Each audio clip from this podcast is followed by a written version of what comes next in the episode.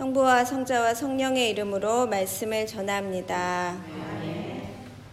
어, 왕이신 그리스도 주일 설교 제목은 끝으로 완성되는 처음이라고 정했습니다. 무성한 해골산에 다다라 십자가에 매달린 예수 그리스도는 용서를 간절히 요청하셨습니다.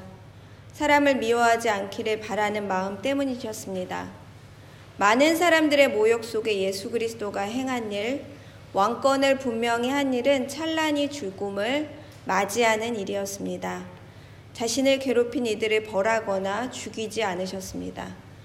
그분이 하신 그 마지막의 기적을 생각해 보게 됩니다. 자기 안에 죽음을 받아들이는 일은 신비롭게도 그분은 전능하시다는 증거이며 그분이 참 사람의 삶을 사셨다는 것으로 많은 이들의 위로를 받게 합니다. 그분은 누구를 용서하신 것일까요? 누구의 힘으로 누구를 용서하신 것일까요? 왜 능력을 펼쳐서 자신의 십자가에서 내리게 하시거나 모습을 사라지는 것 그런 것 대신에 해골산 그곳에서 예수 그리스도는 죽음을 맞이했을까 묻게 됩니다. 그 순전함이 깊은 파장을 일게 합니다. 그분은 고난을 물리치지 않으셨습니다. 기쁘게도 약자의 모습을 가지시어 세상의 연약함을 모두 담아내셨습니다. 십자가로 말미암아 나의 죄는 모두 사라져 용서를 받고 우리는 주님의 힘으로 다시 무장하는 시간을 가집니다. 소멸은 우리를 깊은 곳으로 초대하며 우리에게 무한한 무한함의 접점을 그 사라짐으로 이렇게 만나게 되게 합니다. 원래 죽음은 태초부터 있었던 것이 아니었잖아요. 우리가 처음 선물 받은 건 원래는 영원한 생명이었잖아요.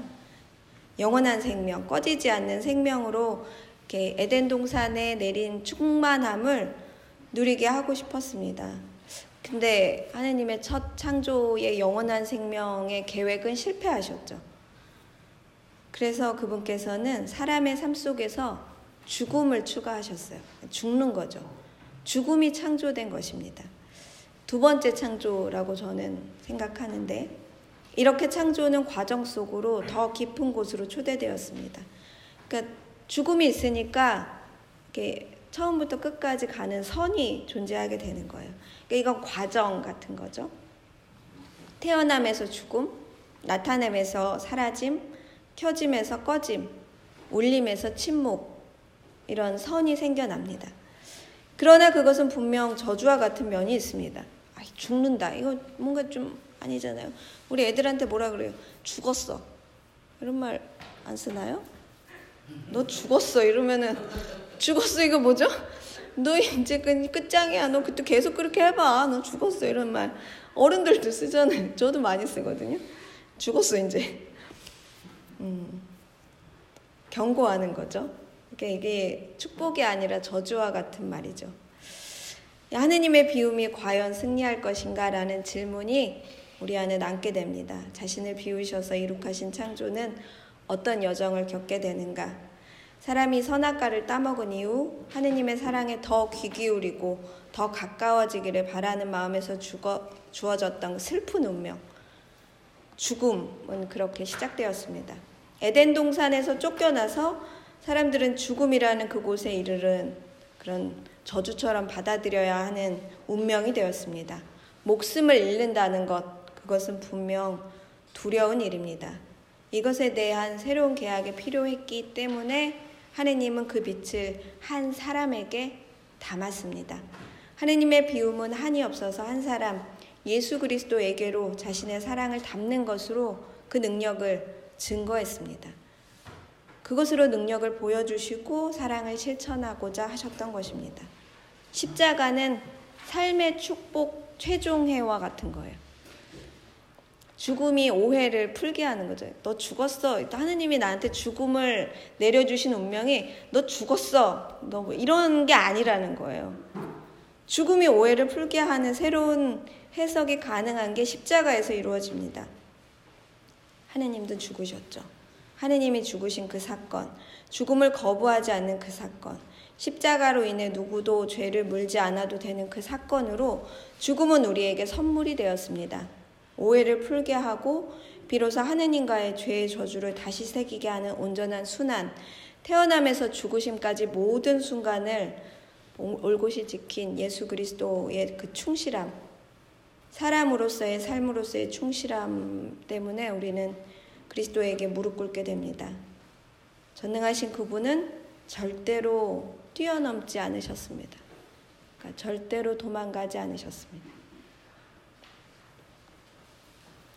그대로 사셨고 하루만 사셨습니다. 그러니까 만민을 고치기 위해 만인을 고치는데 결코 세상을 한꺼번에 창조할 능력을 가지심에도 불구하고 하루를 사셨습니다.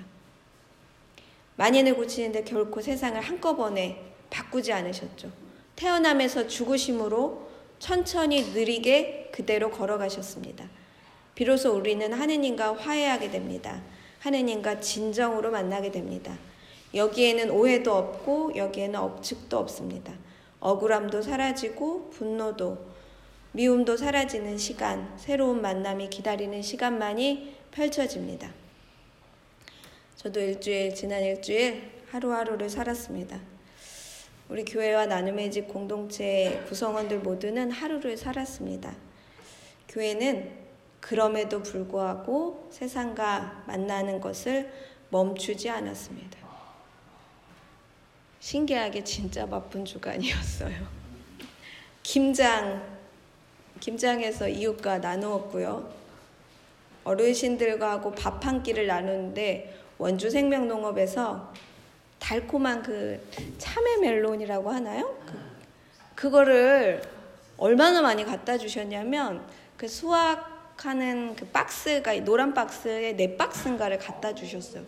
그래서 깎아 먹고 할머니 그러니까 김장 끝이라서 뭔가 반찬이 부족하지 않을까 그랬는데 그 멜론이 왔어요. 그래서 제가 농담 삼아 그랬죠.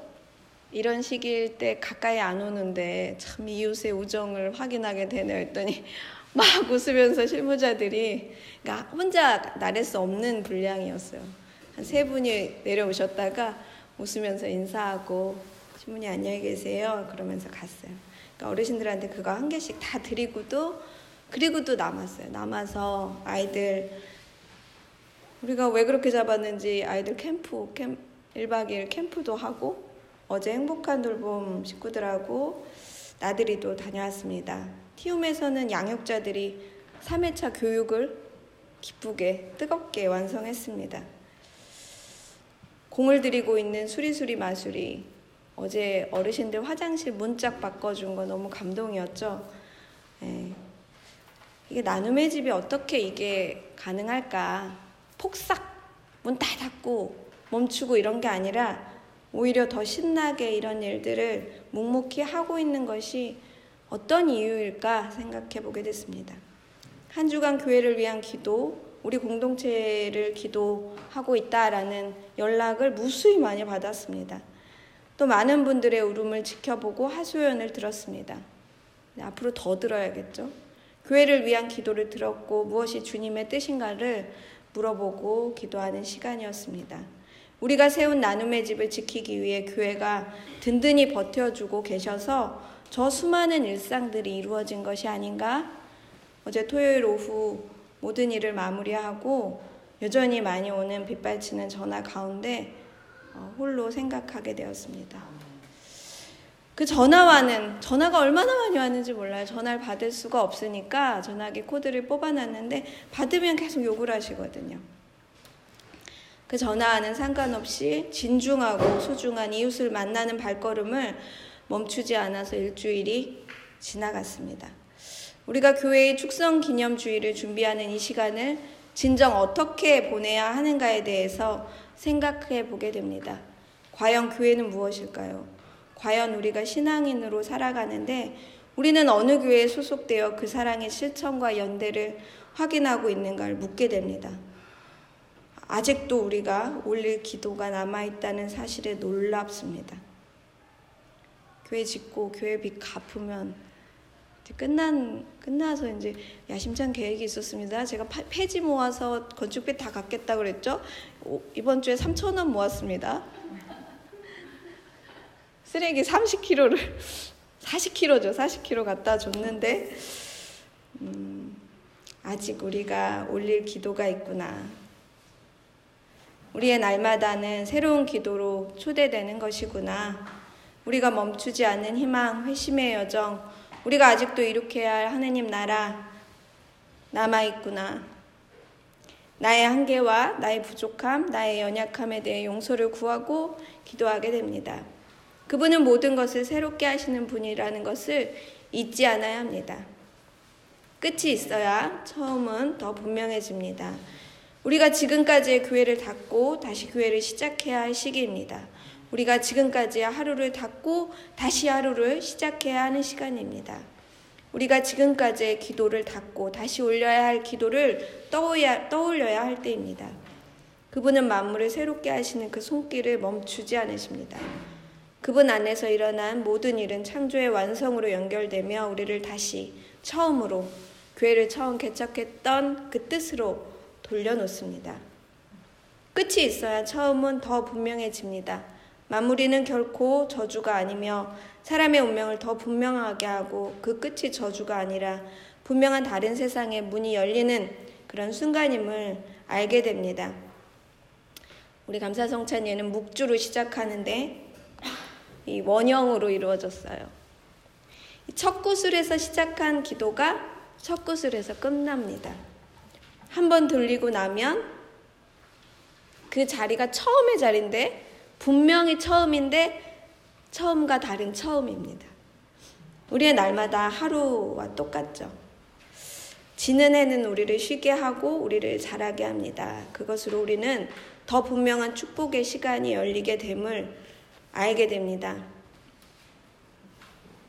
사제로서 아우슈스딩 신부님께서 가져, 가지셨던 연약함에 대신 용서를 구합니다.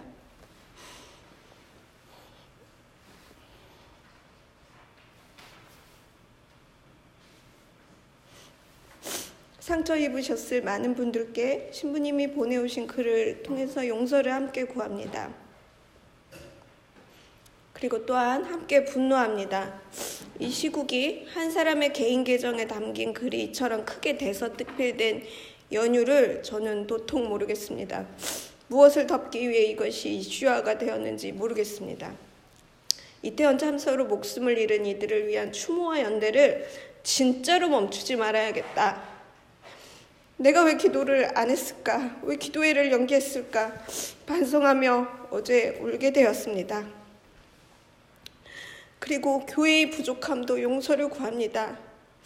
교회를 보호하고자 하신 이 과정 속에 우리들에게 씻을 수 없는 상처가 된 것이 아프고 또 아픈 시간입니다. 함께 기도하며 마지막 문을 닫고 다시 처음으로 돌아갈 그 축복에 우리 몸을 의탁하게 됩니다. 우리에게 새로운 기도가 우리를 새롭게 할 것이고 우리를 견고하게 만나게 할 것입니다. 태풍 뒤에 더 맑음이 하늘과 땅에서 더 있듯이 그런 시간으로 우리는 초대되었습니다. 민낯을 벗고 진짜를 맞이하는 것, 기쁜 척이 아니라 슬프지만 기쁨, 그 충만함으로 우리는 초대되었습니다. 끝을 아는 그 처음으로 우리는 초대되었습니다. 어제 숲에 들어가 나무를 보았는데요. 큰 위로를 받았습니다. 여름은 여름의 나이테를 가지고 겨울은 겨울의 나이테를 가지는 것을 보았습니다. 어떻게 한결같겠습니까? 어떻게 우리 교회가 늘 축복받은 잔칫날 같겠습니까? 제가 워낙 우리 아이들도 많고 예쁜 사진을 찍을 수 있는 능력이 있는 사람들이 많으니까 원주교회는 사목하기 좋은 곳, 늘 잔치가 벌어지는 곳, 이런 곳으로 사람들이 생각하는데 우리에게 큰 슬픔이, 큰 겨울이 왔구나 생각하게 됩니다. 하지만 그것은 모두 완성에 이르는 길임을 깨닫게 됩니다. 겨울은 겨울답게, 여름은 여름답게, 슬픔은 슬픔답게, 기쁨은 기쁨답게 화려하지 않지만 새 기도를 올려야 할 때임이 분명합니다. 만군의 주께서 우리와 함께 계십니다. 야곱의 하느님이 우리의 피난처이심을 잊지 마시기를 진심으로 축원합니다. 아멘.